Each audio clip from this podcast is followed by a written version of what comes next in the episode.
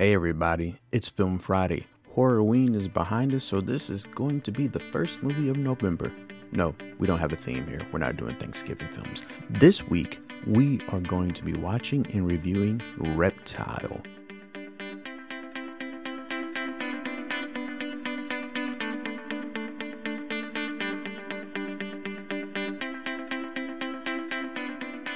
Hey, welcome and happy Film Friday to all my film nerds, cinephiles, and movie aficionados. Um, hope you guys had some fun last week, well, month, I guess I should say, uh, for Horrorween. That was um a lot of horror films. I actually watched an additional film, um, The Nun Part Two.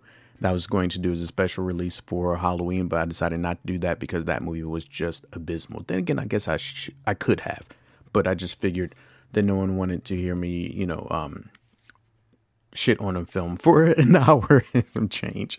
Anywho, thank you guys so much for coming back to uh, the first episode of November. I am back running this bad boy solo dolo per usual. Um, so yeah. Oh, in case you didn't know, this is Flicks and Scripts with Jaye Starkes. My name is Jaye Starkes. I guess I could technically say that in, in the beginning.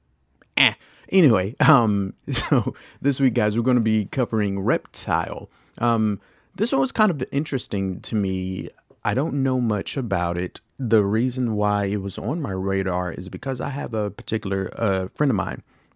His name is uh, Anthony Bruno, and we met on a film um, where I was being the on-set dresser for that particular film. And what was kind of cool was this gentleman, this um dope ass dude is real cool. He happened to tell me that he worked on this film called Reptile. He didn't give me a whole bunch about it because you know you can't really say anything. But anyway, he was the art director for it, and he was also the art director on a project that I worked with him for. So anyway, real cool guy. And he was telling me about it, say it was going to be fantastic, and you, I could tell from his excitement on um, on the quality of the film that he had worked on. So ever since I found out about that, which was I don't know a year or two ago, I've been itching to uh, review this one. And in fact, um, little little insider thing, I know at one point in time they had to do reshoots. I, I'm thinking they had to go back and do reshoots. So they brought some of the art department back in. So that's another reason why it might have taken a little longer to come out. Anyway, let's hop right into it, right? So Reptile Reptile is rated R. It is uh it's actually been released on Netflix of September 29th, 2023. So it's labeled as a crime drama mystery. Let's get into the log line. You already know. Tom Nichols is a hardened New England detective, unflinching in his pursuit of a case where nothing is as it seems, and he begins to dismantle the illusions in his own life. Ooh. I'm really excited about this beyond the fact of um, a friend of mine, Anthony Bruno, telling me about it, who once again worked on this film. But uh, yeah, they got a great cast. Man, like I didn't, I haven't watched any trailers per usual, um, or which is usually the case. But I was excited about it, um, just from the cast, which we're going to get into in a second. But before we do that, let's go ahead and unwrap some of our crew here. So our director for this is Mr. Grant Singer. Now, when I was pulling this up on IMDb Pro and was looking at it, I was like, man, that name rings a bell. And I could not remember why or what films I may have watched that he has done. And I think my answer was, uh, or should I say, my question was answered in the fact that I don't know any of the movies that he's done, which is kind of interesting, right? So when I get onto IMDb, I realize that this this bad boy, um, unless I'm not reading correctly or didn't read it correctly, this is his feature film debut. But Mr. Grant Singer is a well versed video director. And that, I believe, is where his name um, kind of has that familiar, uh, you know, that familiar uh, uh, sound and what have you. But yeah, oh my gosh, if you, man, y'all, this man, uh, is I'm sorry. This is directed Sam Smith to Die For. Sam Smith, How Do You Sleep? Five Seconds of Summer, Easier, The Weeknd, Call Out My Name, Camila Cabello, like Lorde, Zayn and Taylor Swift, uh, the future, the Weeknd again. Like he, if you name it, he has worked with this Ariana Grande. The Weeknd again. He loves working with the Weeknd. I mean, his Sky Ferreira. Like this guy works, man, and he's been working a lot doing he looking at his IMDb Pro, he gives me that old school 90s um, director feel, right? Um, and I mean that in the sense of like, you know, Michael Bay came from, um, he, he, was doing commercials, and then you had a lot of uh, music film directors were making those jumps into making films. Um, so I I haven't seen a director as of late that kind of still does that thing. So that this is going to be interesting. And what's even more interesting about this is Mr. Grant Singer also served as writer and story. So he crafted this story, wrote it, and directed it. So and this is his first feature. And I, I you might be able to hear the excitement in my voice, but I can I promise you that I am not purposely finding um the the first films by these these directors, but this year I have happened like I feel as though I, what is it three or four where this is their first feature. So I'm excited about this. I don't know what's going on, but okay, sure. Um, so anyway, so he served as a writer. Um, so writer story by Benicio del Toro also had a screenplay um credit. So he probably went in there, had some suggestions, things of that nature. So that's pretty cool. So for producers, we have Thud. Sorry, not Thud. I apologize. Thad Luckinbill. So he was uh, on Sicario, La La Land, Just Married, and Trent Luckinbill, which on the same thing, but I don't know may or may not be brothers, but I'm not going to go through and um, bore you guys with that. Um, our composer, I know I'm going to mess his name up. Uh, y A I R E L A Z A R G L O T M A N. I'm going to try to say it. I'm going to try to say it. Okay. Yair Elazar Glotman, maybe. But anyway, uh, Mr. Glotman uh, also did music for Reptile. Uh, All is Quiet on the Western Front, which is on my list of films. I've heard that that film is amazing, and I believe I want to say that All is Quiet was an original screenplay as well too. So that's pretty cool. So yeah, he's on here for our cinematographer. We have Mike. Oh man, these names. I I don't want to butcher these, but I might. So I, I I'm sorry. Mike, I'm gonna spell the last name. G I O U L A K I S. So I don't know, maybe Greek? Mike Gioulakis or something like that. Is European. So uh, let's see. He's done some things that you and I have, may have heard about. So he was the DP for Old, which was the film uh, by M Night Shyamalan. He was the DP for Us, Yes, as in um, Jordan Peele's second foray into the horror thing, and Us was amazing. Of course, he's DP for Reptile. He's the DP for one of my favorite horror films with a bullet point. It follows. If y'all have not seen It Follows, please do yourself a favor and go watch it in fact, speaking of which, a little side note, apparently they're doing a sequel to that called They Follow, since by the original director. I'm not sure how I feel about that because, as you guys may already know, I'm not really, really big on sequels. So we'll see how that turns out. Hopefully, works out and it's enjoyable. But who knows? Well, they're bringing the original guy back, so that might be pretty cool. So let's see. But yeah, so he's done some things that I have definitely heard uh, and seen, and I greatly us was shot beautifully. It follows once again. Be- oh my! Uh, it follows so good. Anyway, our editor is Kevin Hickman, so he worked on Nightcrawler, Rogue One, so he's worked on some pretty big budget things at the at the bat. Our casting director is Miss Tamara Lee Notcutt.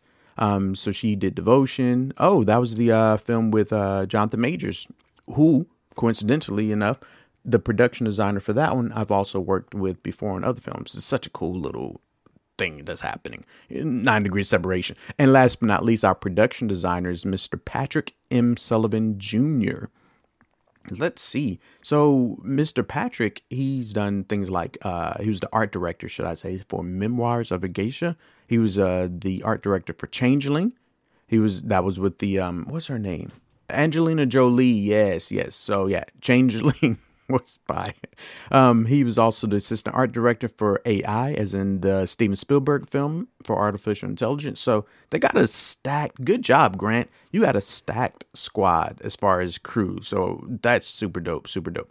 Last but not least, we're going to get into the actors. So some of our top bill cast I already mentioned Mr. Benicio del Toro. That oh man, I've not seen a movie. I've never seen a performance from him that I have not truly and utterly appreciated. He is on my like honestly, you know, if uh my actor Mount Rushmore is that's four people. I need to figure that out. But he will be up there. I'm telling you right now. Benicio del Toro has always been amazing. And Sicario, that was one of the more recent huge ones. They also did a sequel, but the original Sicario so good. Man, you just got to his his performance is literally awe-inspiring to the point when I was watching Sicario for the first time, like my mouth is just open watching him. Is there's a scene in the dinner, there's a dinner table scene if you've seen the movie. Ah, Benicio del Toro. I'm so excited about this film since he's in it. Um, secondly, our second looks like our second second top build cast is Mr. Justin Timberlake from NSYNC. Um, uh, okay, you know, uh, we'll see. We will see. I have not been the biggest fans of Justin Timberlake's acting. Um, so you know, take that with a grain of salt. You already kind of know. Hopefully, that doesn't somewhat affect my my thought process on it. Now, this man is an amazing singer songwriter, though not. But yeah, so he was in um Trolls. He was did the voice for Trolls, but in this one, he's this is live action. The, one of the last ones he did was uh one I know one that I saw was in in time i believe it's called was not super impressed by that i'm telling you i just i i'm just not a fan of him and acting you know um and i don't know if it's the roles that he does like i didn't see social network um because i'm not the biggest fan of uh what's his face uh man i'm forgetting people's names left and right jesse eisenberg so i haven't watched that one although i'm pretty sure and i heard his amazing david fincher directed it and aaron sorkin wrote it so i'm sure it's going to be fantastic i just gotta build myself up to watch two people who I'm not the biggest fan of their acting. like just thinking of Justin Timberlake and Jesse Eisenberg, kind of. Ah. so anyway, so we'll see. But Mr. JT is uh, our second build on here. Alicia Silverstone, guys, from Clueless, is in this film. What? I haven't seen her do. I I don't know when the last time I saw her do a movie. That's incredible. Anyway, so Alicia Silverstone's in there, and you know I'm gonna shout out um, Miss Catherine Dyer. So Catherine, if you happen to be listening to this, um, I mentioned on the last podcast I train at this uh, fantastic acting school in Atlanta called Drama Inc. And all of the the the four owners and the instructors are working actors, and I mean, like you could turn on something you know, whatever a popular show or movie is, and one of them is probably in it. They are constantly teaching and stay booking, and I love that about this school. So, Drama Inc. in Atlanta, they have um, online classes as well. If you're an aspiring actor, you know, go ahead and hit them up. Um, anyway, Inc. I, as an INC. So, anyway, but Catherine Dyer, she's one of the owners and teachers there, so she's in this movie. So that's going to be super exciting, exciting to see her. And more importantly, one of the producers, Thad Luckinbill, I just got to call him out because he's in it. So he's in there as well. He's like, yeah, give me a role. I'm down. And last but not least, Miss Sky Fer- Ferreira, which Mr. Grant has also directed some of the videos for. So anyway, this would be an interesting film. I, like I said, don't know what it's about, but just the fact that Benicio is in it, I'm sold. So I'm gonna go ahead and give this this bad boy a watch, and when I come back after our intermission, then we're gonna have a little post production breakdown for Reptile. I was gonna do like a Mortal Kombat joke, but I, I was like, ah. All right, I'll see you guys when I finish. Hey, folks, thank you so much for listening in for the first portion of our, I guess I should just say, pre production segment of Reptile. Um, just uh, for this intermission, it's going to be a little bit different. I'm thinking once again. Remember, I'm learning as I, as I'm doing this, so I'm thinking instead of telling you guys in this particular episode what's coming up next, I'm thinking of maybe doing a teaser Tuesday. So on the Instagram page, Flick and Flicks and Scripts with Jaye Starkes. Once again, that is Flicks and Scripts with Jaye Starkes on the Instagram page. I'm thinking of dropping little teasers every Tuesday on what film I have coming up uh, for that Friday. So that's that's why we're going to switch it up a little bit. With that being said, I do want to give you guys a little heads up. I'm, I'm doing some forward thinking here. I already got my idea for March. The whole month of March is going to be fantastic. This uh, series that I have in mind that I've never seen uh, fully through. So it's going to be awesome. It's going to be literally, anyway, that's March. I'm getting ahead of myself. But what I am thinking about, I just want to give you guys a little, a little tease, a little hint for December, I want to do two films. So one of those films, I'm, I'm not sure where it's going to fall on the calendar, right? But the one of those films I want to do is A Violent Night. And another film, this is going to be like a special. I know normally I review uh, films for the first time, but I think I want to do something interesting, right? I think I'm going to have a co host, and we're going to debate whether or not a specific film is, in fact, a Christmas film or not. Now, some of you listening may already know what film I'm talking about. It's one of my favorite Christmas movies of all fucking time. And there's a lot of internet debate over, I don't know, decades on whether or not this is, in fact, a true Christmas movie. So that's my little two, um, or that's the hint about that one. And the other film is going to be Violent Night. So December is going to be looking up. Still haven't figured out what I'm going to watch in November. I think November is going to be kind of a, a grab bag. So I don't really know what I'm going to watch until I watch it. I do think the next one is going to be a comedy. So you have any comedies? Slip me a, you know, slide into them DMs. Um, slip me an email. Let me know anywho, thank you guys for listening. Uh, I hope you enjoyed the rest of this post production segment for Reptile. Thank you.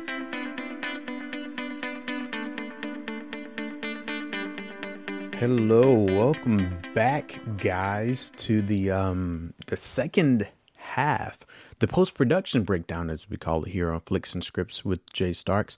Uh, we're going to talk Reptile. I am literally 10 seconds away from the film ending. So the credits are still rolling, and we're going to get, well, rolling on this uh, post production breakdown. So, yeah, you know what? Okay. Okay. Just to start off, I just want to say I thoroughly enjoyed this film. Let's put it there. Um, but we're going to get more into that on the, you know, the whole subjective side per usual uh, once we get to that point. So let's um, I just want to get started. Let's just dive right in, okay? So once again, welcome uh, back, all you film nerds, movie aficionados, and and you know all you you people that watch films. Um, Reptile, which is as of right now, I believe a Netflix original, or should I say, it debuted on Netflix. How about that? Um, yeah. Okay. Okay, let's just jump into it. So, starting off, of course, we're going to start with some um some of the the background stuff. We're going to talk a little bit about some sound design, some camera work, you know, the the uh the the, the typical stuff that you typically or excuse me, that I typically talk about when um discussing films. So, I think to start off with, to begin with, I want to talk about. I know normally I start off with art, but you know I'm not going to talk about art here. I want to talk about the camera work first and foremost. And as, as most of you guys already know, I'm not a cinematographer. I mean, I've I've done it before, but I would never consider myself to be a cinematographer or a DP. And this film was shot so well. And you know, I've mentioned it in other in previous episodes, that I thoroughly enjoy a, a, a film that has beautiful cinematography that doesn't draw attention to said cinematography, you know? And I feel as though this film almost has a a comforting feel if that makes sense. So of course, you know, as as I stated in the pre-production that it's a crime drama mystery. You can tell that from the cinematography, at least for me, that it gave off inklings of something's not right because you you have this almost picturesque, you know, it opens up with this with this home that clearly someone is selling and the home is kind of beautiful other than the the dirty nasty pool that that Justin Timberlake's character covers up and I I forgot I, I'm sorry I'm supposed to call them by their actor name that Will Grady Justin Timberlake's character covered up. But it has this almost slice of life feel. But it also to me feels as though it sets up a little bit of everything's not as sunny and hunky dory as as one would assume, right? And then of course it jumps right into that and kind of really sets up for it. In that second scene um, with the what was her name? Mm, with Will Grady's sniffing out Summer, Summer, Summer. Almost forgot her name with Summer. So it kind of set that up a little bit from that scene which was a, a nice little scene of breadcrumb dropping, you know? And it kind of just gave you this this this un this weird unsettling feeling that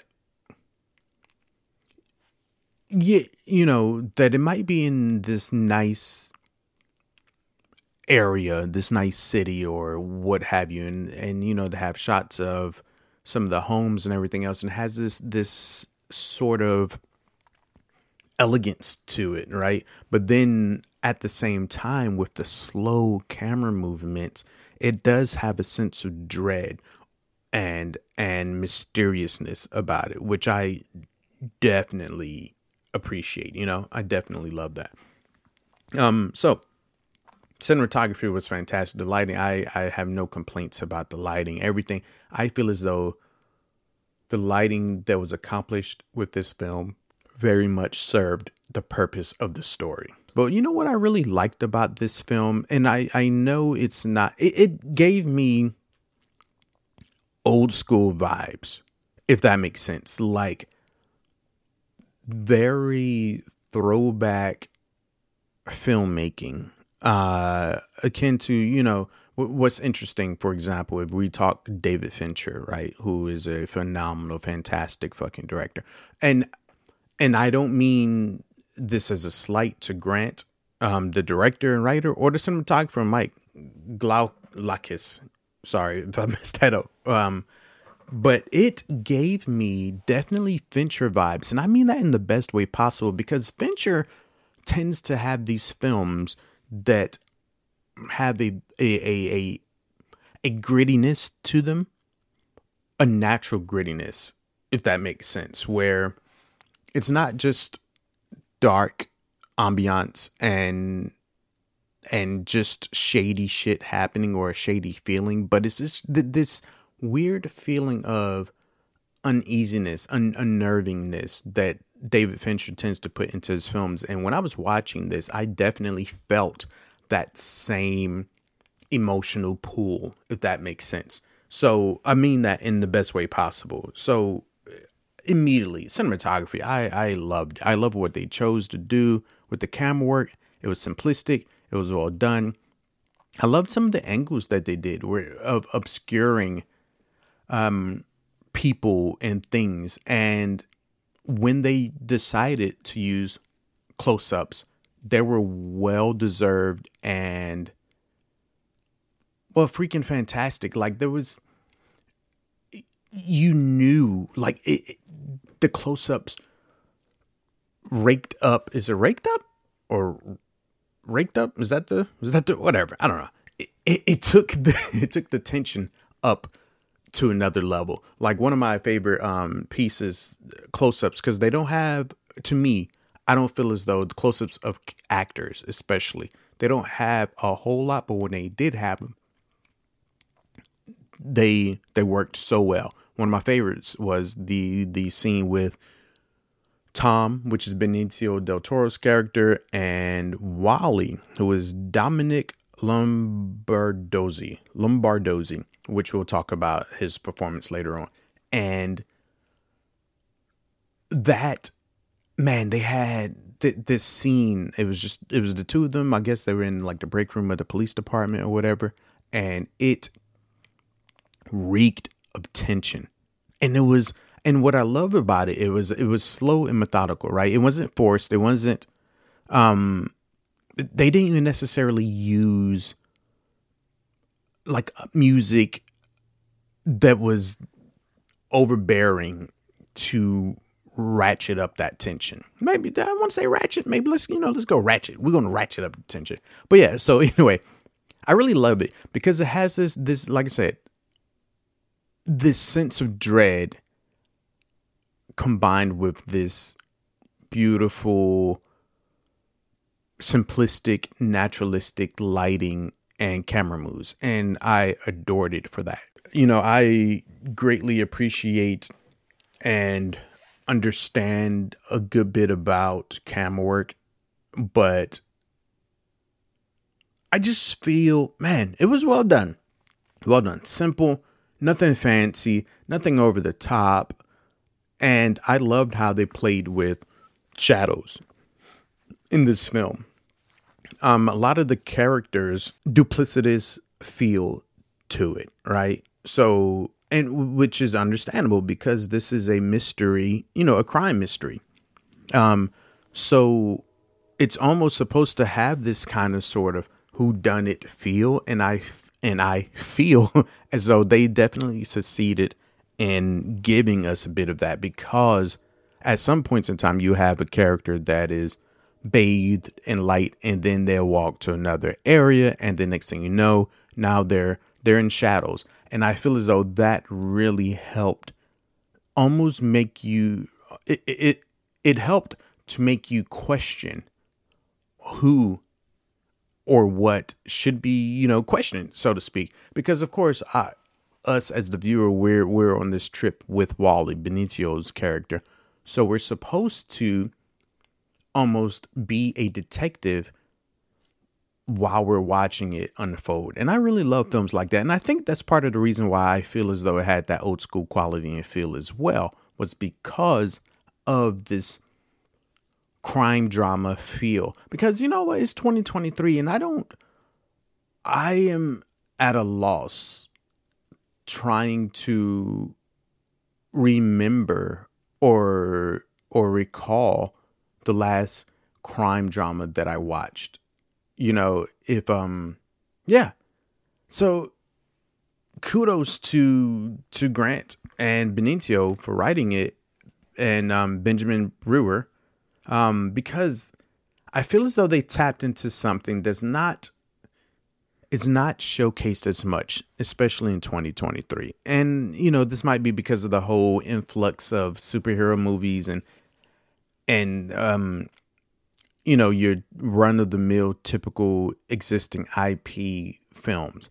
And this was an original film and it in, in, invoked that older feel from a movies. And, and and I mean that in the best way possible. I felt like I was watching something you know, from I don't know, maybe a decade ago, you know, is is is nothing fancy. There's no crazy CGI. There's no fucking explosions. There's no loud music and everything else. It's just great storytelling with great actors and the technical work from the camera move to lighting to it just played so well into it. So I I fucking anyway. Let's go on to uh, sound. So our sound design, our sound design. I love this one, man. Um, because yet again, it it helped to invoke this this. I don't know.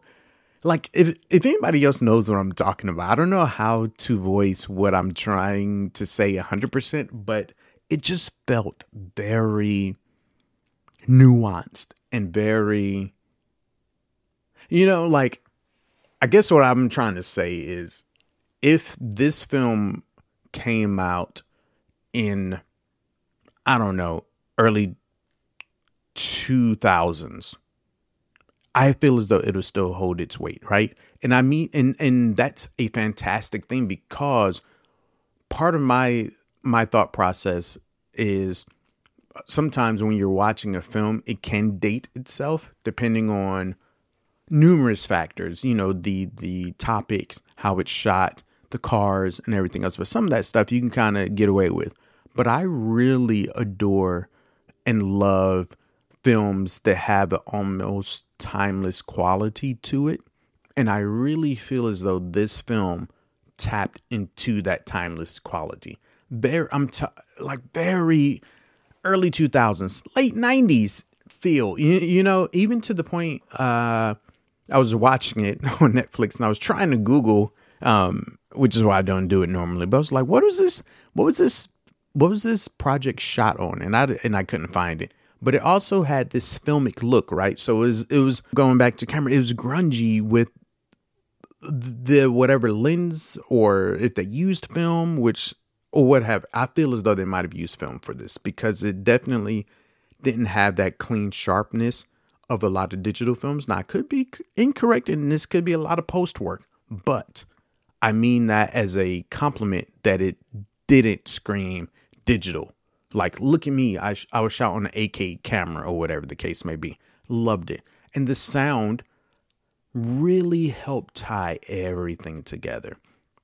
Even down to the choice uh, of some of the some of the more obscure s- literal songs that were played in it. I thought those are interesting as well too. That once again added this almost timelessness because some of those songs were a little bit older, you know, and because of that, it I feel as though you know five years from now this film will still be viable and was still really sell and wouldn't look out of place. So bravo to them for that, man. The sound design I really loved. They had this discordant kind of I think discordant. I think I said it right. Sound when um Wally was going up to find his wife, Miss Judy, who's Alicia Silverstone, and there's like water dripping out from underneath the gate because the Eli had ran up and was trying to find him or whatever. Anyway, um, but they had this fucking th- this dissonance that this musical sound dissonance that happened, and it was irksome let's let's use that word. It was irksome. When it happened, I was like, oh, I don't like that. But when I say I don't like that, I mean my ears didn't like it, but I loved it in the vein of what this film is trying to portray. So yeah, I'm I'm a big fan of the sound of this film. Huge fan of the cinematography. It's just it's a beautiful it is beautifully shot. Beautiful. Man, Anyway, okay, so moving on, because I'm just keep talking about this. Moving on, let's talk about. I'm gonna just keep talking about camera and sound, and it's not even like my forte, but they did such a good job.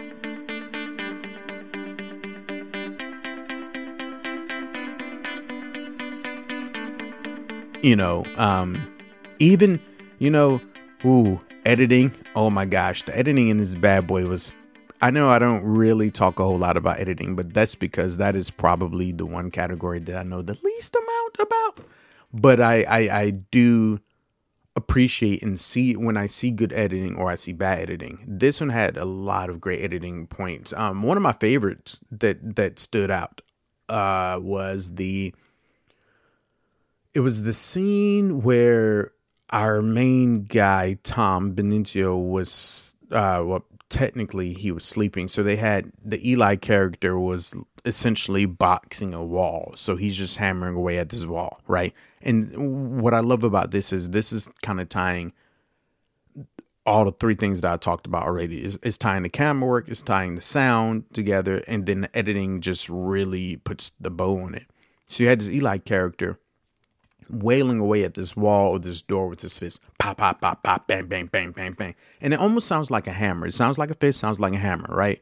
And he's just going ham on it.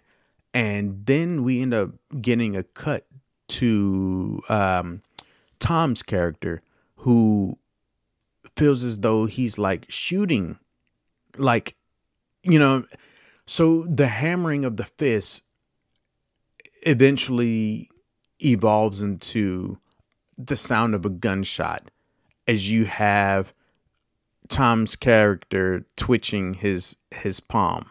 And I was like, that's just a beautiful it was just a beautiful way of editing those two together. You know, it, for the record, that would be called a match cut. So anybody who doesn't um, typically do film, so you have mat, you have visual match cuts and you have um, auditory match cuts. So a match cut is when you take visual is when you take a visual element that looks akin to something and then you make it into something else. So anybody, um, let's see, boom. Trying to think about something that's recently.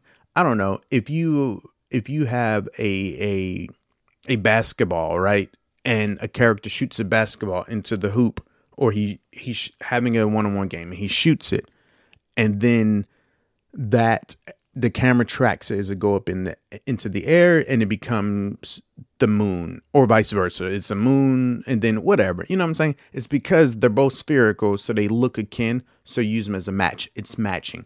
And the same thing can be done for auditory cues as well too so that hammering, that bang, bang, bang, bang, bang, that then turns to a gunshot is an auditory kind of sort of match cut. And then I think I explained a little bit on the previous between J and L cuts. J cut is imagine in your mind. Okay, guys, people, imagine for those who aren't filmmaking people or don't know.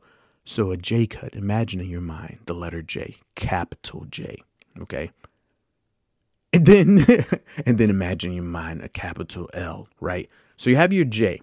And if you look at the bottom where that J curves down to the left, the reason it's called a J cut is you would imagine that the sound is on the bottom. So that little curve, that little bottom part of the J that goes backwards to the left means it cuts into the previous scene and L cut does the reverse. So a sound from a precluding scene will travel into a new scene if it's a J cut. If it's an L cut, whatever scene you're watching now, that sound will continue into said new scene. That's just gave you a little little little quick tidbit about it. So anyway, that's what that whole thing is about, right? And I really, man, I just really, yeah, I adored it. So I, I feel like I was rambling a little bit about that one because I'm just geeking out about this. So anyway, um, yeah, let's talk some production design. All right, so production design. Y'all know typically this is what I normally start off with, um, but those previous ones, the, the the lighting, the camera work, and the sound that I brought up before, really stuck out to me. So I really kind of wanted to jump into that. Now let's talk about my typical thing that I typically really get excited about, and that's production design, which includes art, costumes. It's a it's a big category. I I enjoyed this production design a lot. Once again, everybody, all the department heads of this film tied together all of the elements so beautifully right?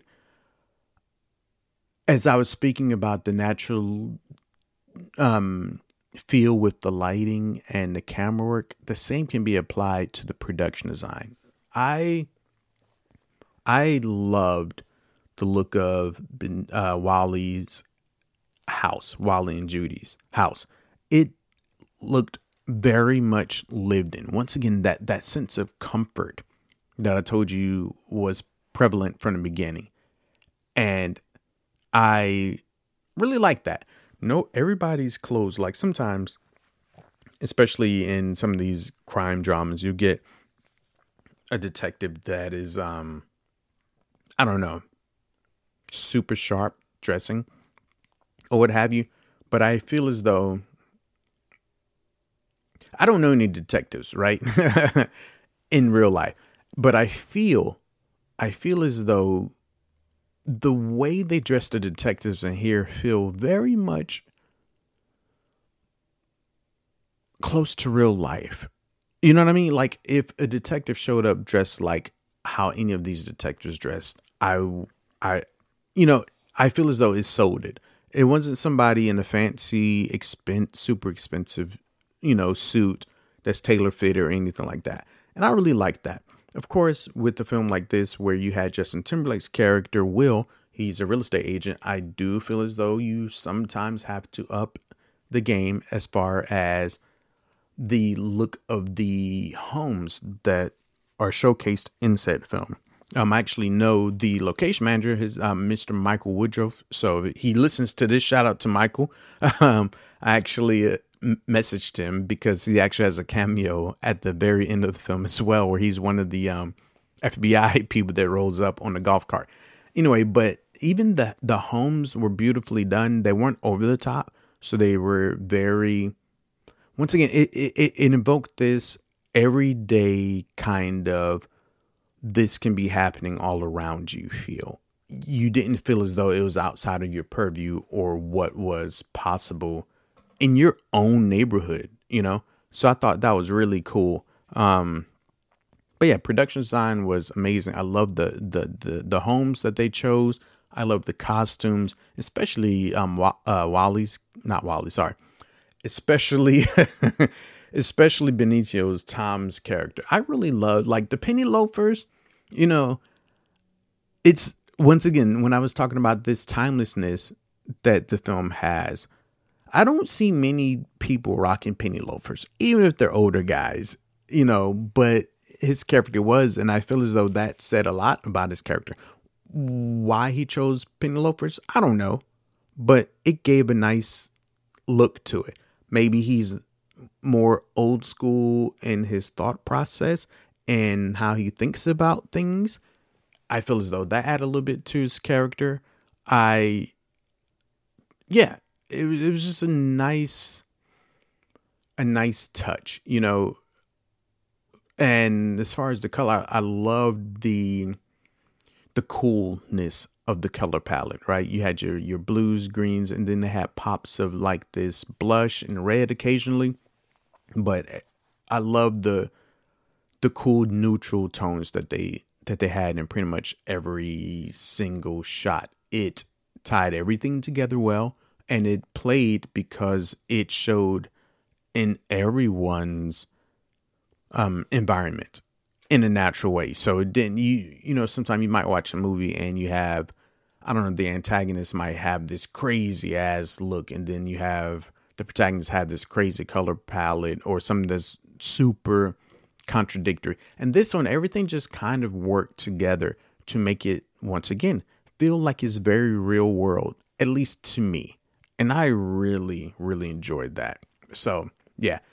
Um, production design. What else do I want to say about this, man? I, I loved how oh, speaking of which, Eli's house, how run down it was and how much shit was everywhere. Because you know, we all know th- those people that just have a crazy shit ton of stuff everywhere in their house. And I feel as though they really sold it on that when they showed his house. It was just it was well done. I I found myself getting swept away. And once again, I'm a firm believer that no matter whether it's camera, sound, not, I, I firmly believe that nothing should call too much attention to itself. It should all, all benefit the story. And if any of it doesn't, then it's a distraction. And that's what you don't want, right? So, good job on the production design, guys. Um, and once again, Anthony Bruno, if you're listening, shout out to you. Great job on that. I, man, I really, I really, oh, man. I, if I had to say one of the my my favorite sets from this one it would probably be Eli's. I'm thinking like his house and how it looked, and it just had once again it had, and even Sam, um, who was Summer's ex, uh, husband, they just had this. I really feel as though if I went into a town, I would see all these places. Nothing was spectacular, and that's my thing. When sometimes you watch a movie and you're like, okay, that looks nice, but it doesn't look authentic. You know, like if you watch a film and like for me, all right, for example, I, I do on-set dressing a lot.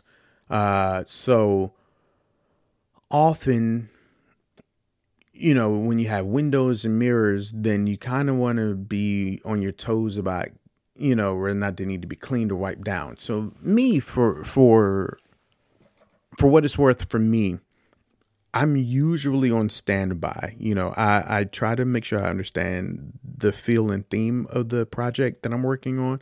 And more importantly, the art director, production designer that I'm working for, but also the director and the DP and what they may or may not want, right? And I think that's super important, right? Because as I mentioned, this film has a dirtiness to it, uh, a grunginess.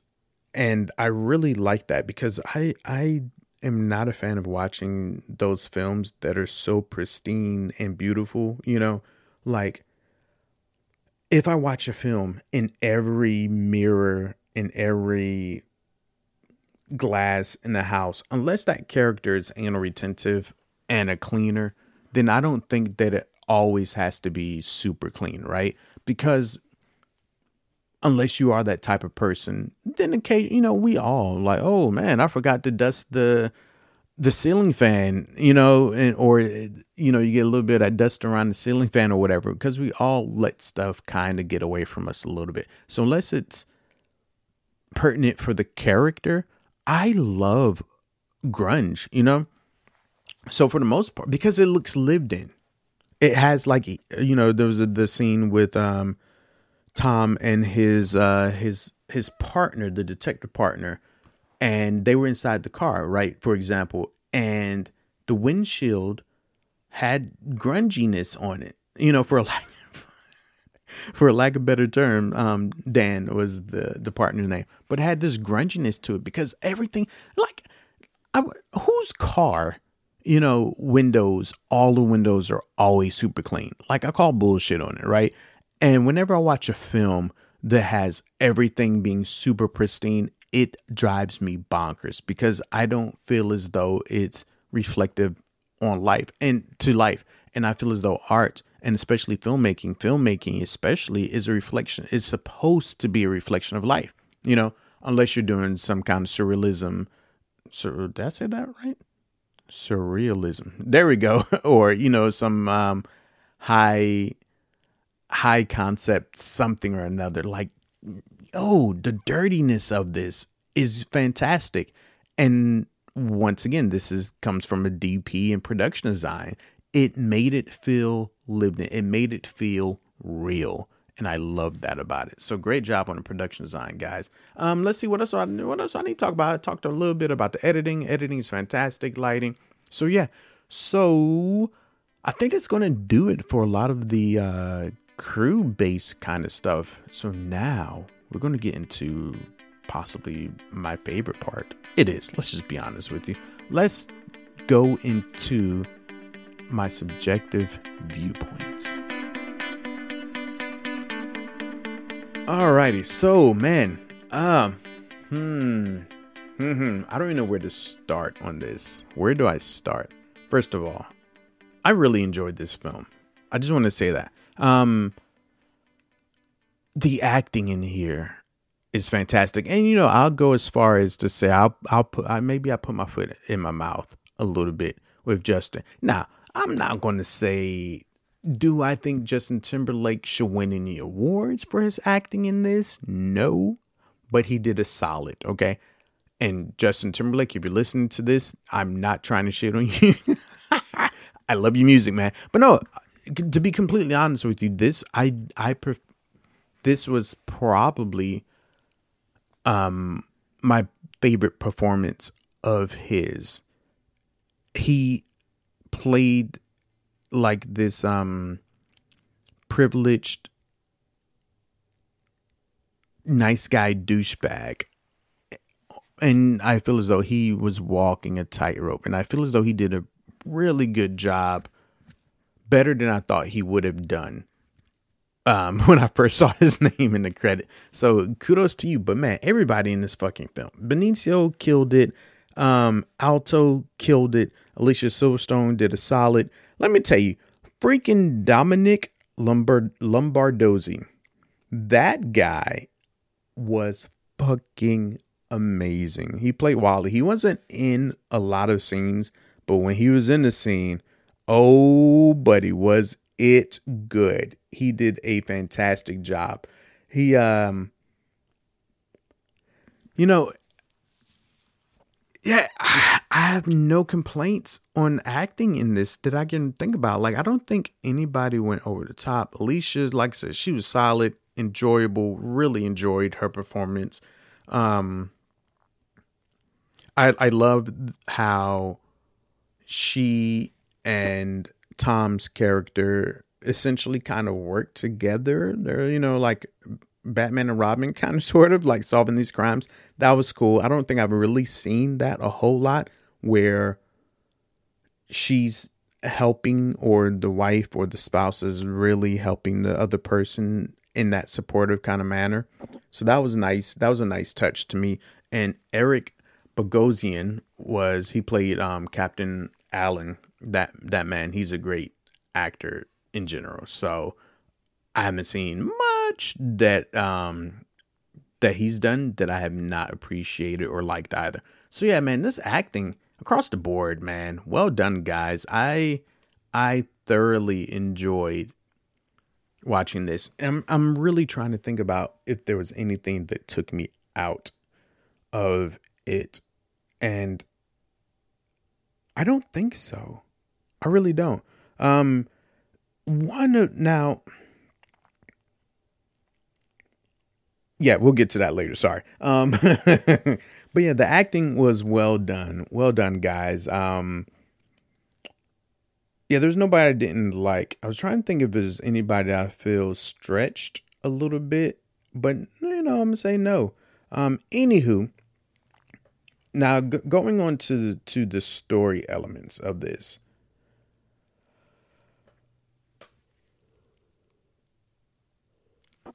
I um you know what? Before we go to the story elements of it, I will say that I'm still not sold when Justin Timberlake gets angry or like, you know, uh threatening.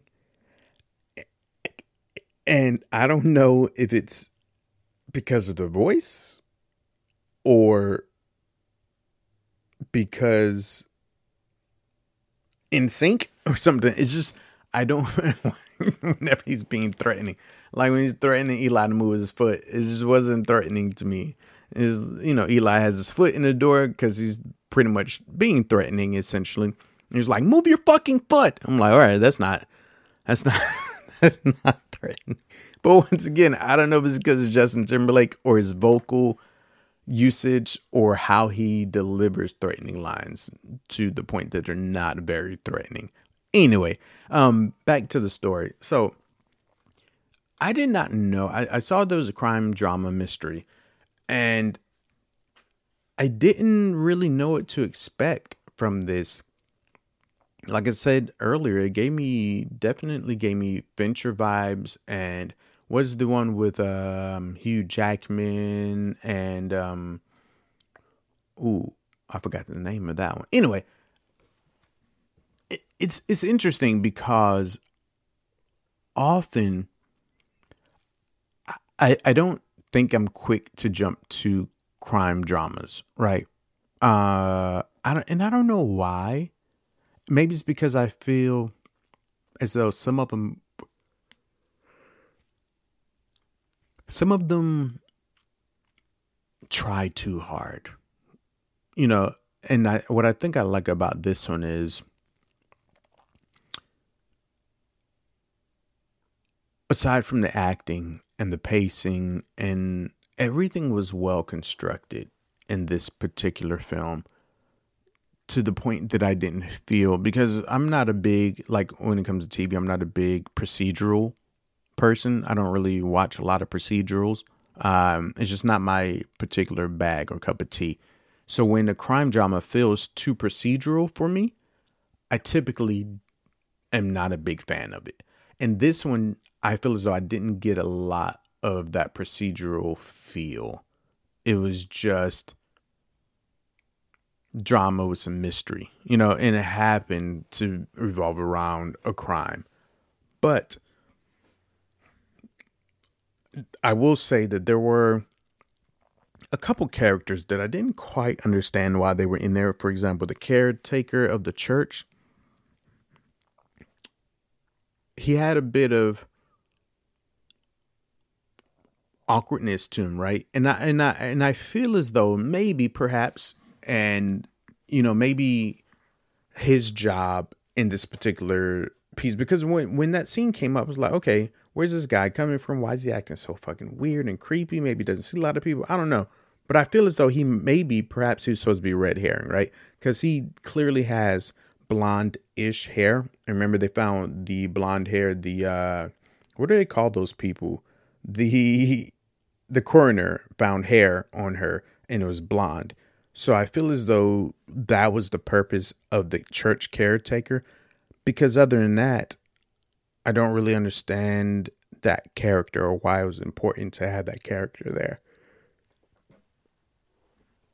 Maybe I'm just crazy. I don't know. So yeah, if anybody disagrees, then by all means, tell me maybe it's something that I missed, you know.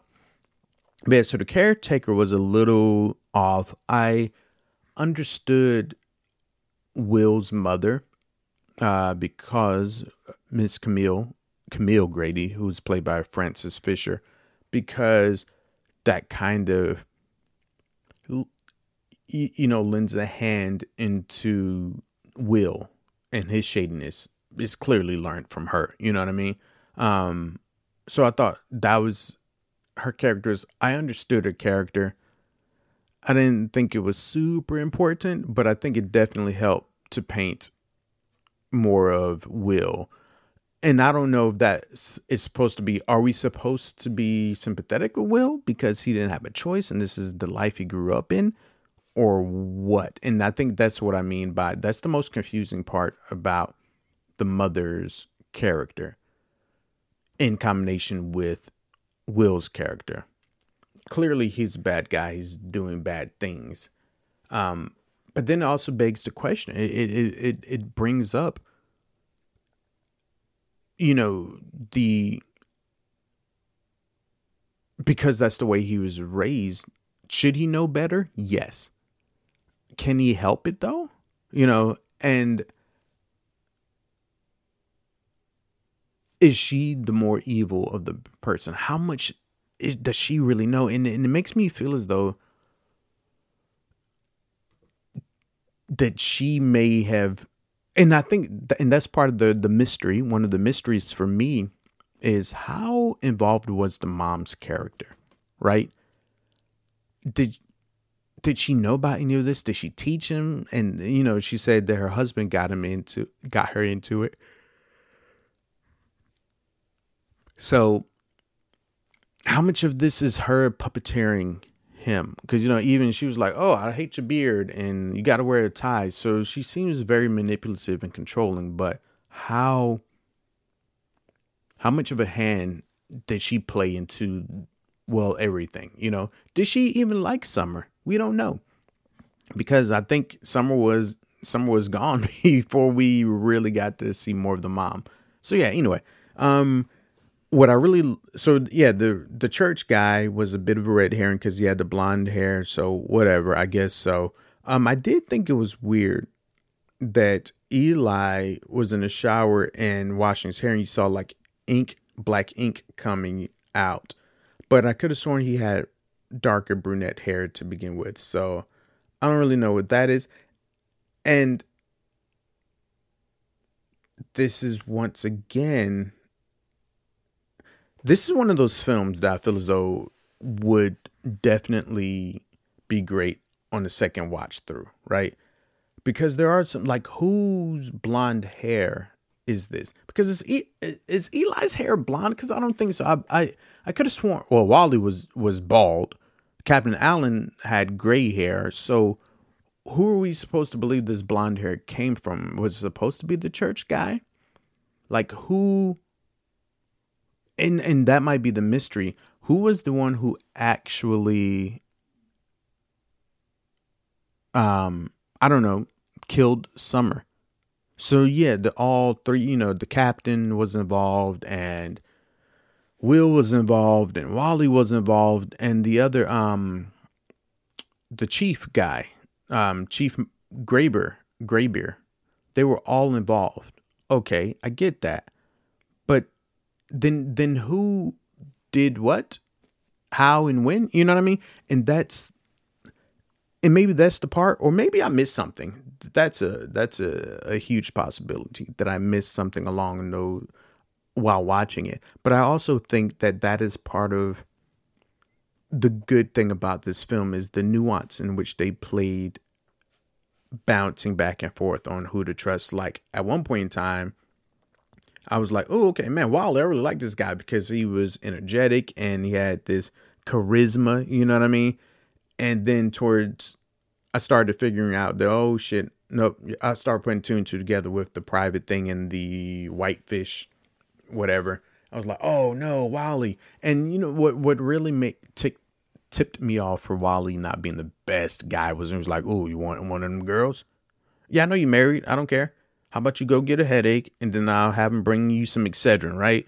And then you know y'all can bang. I'm not gonna tell anybody. Like Wally, don't be a dick. And that was kind of the tip off, like, oh, this guy's maybe not the best. And then with the watch gag, which I thought was pretty cool, I'm like, no, you can take it. You haven't. So he's trying to buy him a little bit. And so those moments were really nice and layered. Man, that got like once again, Domenick, man, his performance was freaking amazing. Uh let's see, where else? Uh I hmm I feel as though I'm still very much, like I said, out on a limb here as far as who did the actual business. And I like the layering of the hair. Now, I do feel, I don't know, there's something about like Wally for however long they've been doing it, you know, even the guy was like, how long have you been doing the, you know, the nar- narcotics thing? And he was like, oh, it's been a while or whatever the, the dialogue was for that. I felt as though for how long he's been doing it, why would they wrap this heroin with this I don't my little pony fucking tape around all these other detectives and cops. That was one of my issues that I had with them. Like, all right, it's not the it's a very and then they didn't replace it. I don't know how, you know, I don't have bricks of of her- heroin. so I don't know how it works. Like if you tape it up, then you take the tape off, does everything go everywhere? I don't fucking know. But something's telling me that maybe, maybe not. But if it did, and he's been doing it for so long, why would you wrap it up with this fucking um Care Bear duct tape? That's great. And then why would you just randomly have Care Bear duct tape at this crime scene? That's very bizarre. And then why would you keep it on there? These are things like Wally, you fucked up. You fucked up, Wally. You know you fucked up, right? Because you fucked. You fucked yourself. Congratulations. Um, so that to me was like, okay, I get it. It was to help us see, you know, um, Tom's detective skills and everything else. But also, I feel like Wally, you're a fucking moron. For however long they say he's been doing this, and you do something that stupid in front of that many people, and then you just take it to, you know, to set the other guy up, like and then you, you it's in evidence for the same thing. And it's so interesting because apparently he's been doing this for so long. And clearly it's because the captain knew and um who's the other? Graber knew. So they were able to essentially sweep it under the rug all this time or you know or nail it on somebody else. So i get that. But oh you know, I wonder, hmm, I just thought about it. Maybe because Allen did say something about uh, Tom's ex partner, they he was partners with for six years. They ended up going down or whatever when they had to transfer, and they called Tom character a rat. So maybe Allen thought that everything would be cool and copacetic with Tom's character, but I feel as though because at his last pre- precinct, he quote unquote to use the the terminology they use in the movie in the film, they he ratted on his other partner that they would I feel as though I would be like, oh, I don't know, you know, he might have known about it for six years, but he did rat him out. You know, so it's like from from Scarborough Police Department, do you guys believe that he was covering up for his partner this whole time? And if that's the case, why would he decide to rat him out all of a sudden? Or were you half and half? Like, you know what I mean? So to me, it's like maybe they got too big for the britches and they thought, oh no, we'll be fine. We're good. We're okay. I don't know. So that was a little bit of short sightedness for me from the the heads of this department and everything doing. You know, maybe they got sloppy. Maybe that's it. Maybe Captain Allen just grew a little soft because it was interesting. Number one, like uh, Tom didn't make a, a backup copy of the thumb, thumb drive, which would have been as soon as I saw, it, I would have been like, "Oh, I'm copying this shit." And then if he, especially if he thought that there were crooked cops on a payroll, I'm I'm making copies. And I will say that I did not expect Graber to be a part of it, nor Allen. You start to suspect Wally because he was kind of a douchebag trying to get you know, Tom to sleep with other people. Um, but Tom, I think what I like about um, Captain Allen was you were you almost felt a bit of um you felt sorry for him, right? Because uh clearly he's aging out and what did he say he did he say he had multiple sclerosis? I forgot what he said he had. Don't don't judge me. But he had something happening health-wise, right? Um, so it, it made you empathetic to him almost, right? And he just seemed like a genuinely nice guy. So you wouldn't suspect him. And I damn sure didn't, right? Until the end, I was like, oh shit. But then he still ended up being a nice guy, which I thought was a nice little touch. Um, doesn't I mean they shot the fuck out of him though, man. Golly, he didn't get to the top of the stairs before he got shot. So whew, he did not go out in the best way possible. But um, out of all the cops, what was it? Just like Victor, the the black, uh, the African American bald uh, guy. He he he and Tom Benicio del Toro's character were the only innocent people in this whole thing, which was kind of I don't know, refreshing. You know, um yeah, because especially in my opinion, and not to bring, you know, make it race a big thing in into this thing, but oftentimes when stuff like this then is typically like the African American or somebody is kind of embroiled in it as well too. So it was kind of like kind of cool that both of the African Americans they're like, oh no, we don't, you know, we good. We ain't know shit about this kind of sort of, you know. It's just so anyway, so that was a nice little touch. Uh, what else did I have issues with aside from you know the bite mark? What was so important about the bite mark? This is why I was saying I, I need to watch it again because the bite mark, Victor's character brought the bite mark before, and then it clearly came back around again. Um, and it's bizarre to me why, if her hands were tied, why she would have bite marks on her hand. Um, because even if she was pushing away, why would they bite into her skin? It's just a very, it's a biz- that was a bizarre thing. Eh, so there's a big question mark over that piece for me. I'm sure there's a reason because what I did like about this film, as I mentioned before, is that there were a lot of breadcrumbs dropped, uh, that mostly came to fruition aside from the occasional red herring, right? Um, it's also interesting to is that not a thing people can do? You know, once again, I'm not a cop, but I just thought about it. If they had hair strands, are you not able to pull DNA from hair strands? I th- is that not a thing? So why show the hair strands other than being a red herring. Ah, so that's that's kind of sort of uh, it's not my favorite thing. Um, unless the hair strand's supposed to be from the mom, but also she's kind of graying, so she's like a gray blonde, but they didn't really show that she did it. And another thing that I have, the third issue that I have with this film, not a big issue, just the third question, I guess, would be what was the point of Benicio del Toro's injured hand? That's that's a big area of contention for me. Um, and they brought it up multiple times, and then even more importantly, and maybe oddly, why did they show it again at the end? Like, what was happening with the wax thing? So the those, yeah, huh? And once again, maybe this is a mystery thing. Is this is this something that I should watch a second time to fill in those blanks, or what? Anyway, I was getting. I'm thinking about it, and just the brain is just rolling around trying to figure out what happened.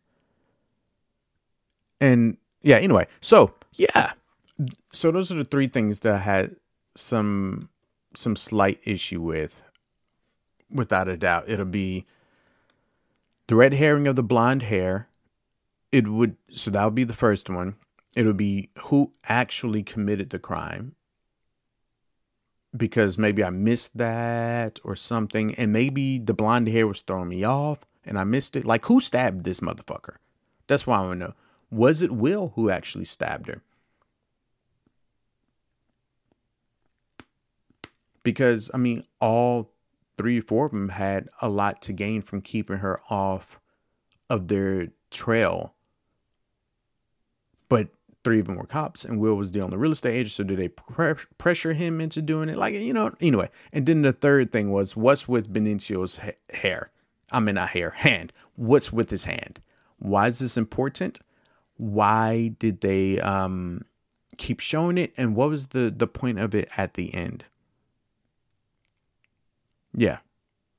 And last but not least, but a very, very minimum thing. Why was it called Reptile? I'm always curious about how and why the titles of films exist. So, Wild Reptile is a chameleon. Like, you know, chameleons are reptiles, so they just kind of blend in with their environment, like the cops they were what they were doing. Huh. Which also, man, it brings so many questions now. So now I'm talking about, now I'm wondering, like, Sam, did Sam Gifford, the ex, did he know? He had to have known, right? Oh man, my mind's being blown right now. This I'm gonna watch this. I might have to watch this a second time because now I'm thinking about it. Like Sam had the had all the drugs because he was a dealer and those are the drugs they use. So how do they know about? Okay, so maybe they didn't. Well, they knew he was a dealer. Oh, the oh the informant. That's why because the informant. Um, yeah, that's where that's what kind of ties every a lot of the drug stuff together. But I wonder, did Sam know? Did Summer tell Sam what she was expecting? About all these people. And is that what made him nervous? Aside from, you know, the fact that he had a shit ton of heroin and coke in his house, is that what made him untrustworthy of the police officers? Interesting. Interesting. Interesting. Anywho, this was this all the mystery of this film. Once again, this is one of those films that I think I should watch again. I'm gonna watch it again. I might watch it with um, you know, a friend just to hear their opinion and see what if they picked up on something that I missed. But yeah. So overall, what's my overall opinion here? Um, I enjoyed this film. You should I feel as though you should watch the film because from a filmmaking standpoint, it is beautifully shot. It is well um, photographed. The, the production design is amazing. The acting is top notch. The blocking is amazing. So, and you know, even the writing is like the dialogue. I like the dialogue. I like, I love a film with breadcrumbs, and they definitely drop breadcrumbs all over the fucking place. But I did have issues. Issue being the, you know, the, the Smurf duct tape on the heroin. That's just a stupid fucking thing. The blonde hair, that's weird. So is those things that and, and, you know in Wally, Wally even brings the brick to the captain and to Tom, which draws extra attention to. I just so the oh that tape thing just really bothers me. It really bothers me. I don't understand why he would be so sloppy in doing this. Anyway, watch this film. I still enjoyed it. And once again, I think there might have been pieces that I missed, which is where my confusion, other than Wally, you know, I don't know, being egotistical or too comfortable. Uh, especially, I mean, if you're linked together with that many people, then comfort might definitely set in and you start to make mistakes or whatever. But enjoyed this film, enjoyed the acting. I love the pacing of it. I love the timelessness, the filmic old school vibe that it had. That is probably the most impressive part to me. I love the grungy dirtiness of it, the natural realness. And I would recommend this film to anybody in general, but especially if you're a person who likes, you know, crime dramas or whatever you know, oh shit! I just thought about it. maybe that's why I keep getting the Fincher vibes because Fincher definitely does like the the dirty crime drama thing well. Anywho, so yeah, I think this is going to be it. I'd be curious to know what they what they cut out of the film um, that may have helped sell it because that I'm not quite sure. Like Eli, I mean, you know, the wall that he was beating up, he had a sharpie in his hand. What was written on these on the wall that he was punching? It's so interesting. I gotta watch this again. Give it a watch, guys. Uh, hopefully you enjoy it. Enjoyed it, excuse me. Hopefully you enjoyed it. I'm curious to know what you thought about it. If you have any thoughts, then feel free to email me or or slide into my DMs. Uh, and thank you guys for listening. I don't know. This is a good one. Is I, I find sometimes that some of the the the some of the films with the more interesting and layered writing really makes me think about it well after the show is ended. But I love films like that. So yeah, go give it a watch. It's on um, Netflix if you get a chance to, and hope you enjoy it. Thank you for listening and tune in next week. I don't know what the next film is going to be. So, you know, I was trying to think about, I think I'm to just drop little teasers on Tuesday or Wednesday about the next film. I don't know. We'll see. But I think it might be a comedy. Thank you guys for listening. Um, tell your friends if you enjoyed this. Uh, rate me five stars, share, like. If you didn't enjoy this, don't like shit on me, guys. Just um drop me a line. Let me know. You know, email me at flicks and scripts, the podcast at gmail.com. Slide into my DMs. Tell me, you know, things I can improve, things that um I should have done better. Or if it's some shit that I missed in, you know, one of my reviews, then like, oh hey, I think this is why. Cause I would love to have a bit of a you know, open communication, open dialogue about it. Thank you for listening. I hope you guys have a great week. I will not see you guys. I guess you will hear me next week. And just remember, guys, like, you know, filmmaking is art. And this is one of the reasons why I love film. It opens up communication. It's a way for no matter what you're, you know, you're a camera person, sound person, whatever, you get to work as a village to tell a story to tell art that has a lasting effect on people. Because art is love, guys. So go out there, make some art. Have a good week.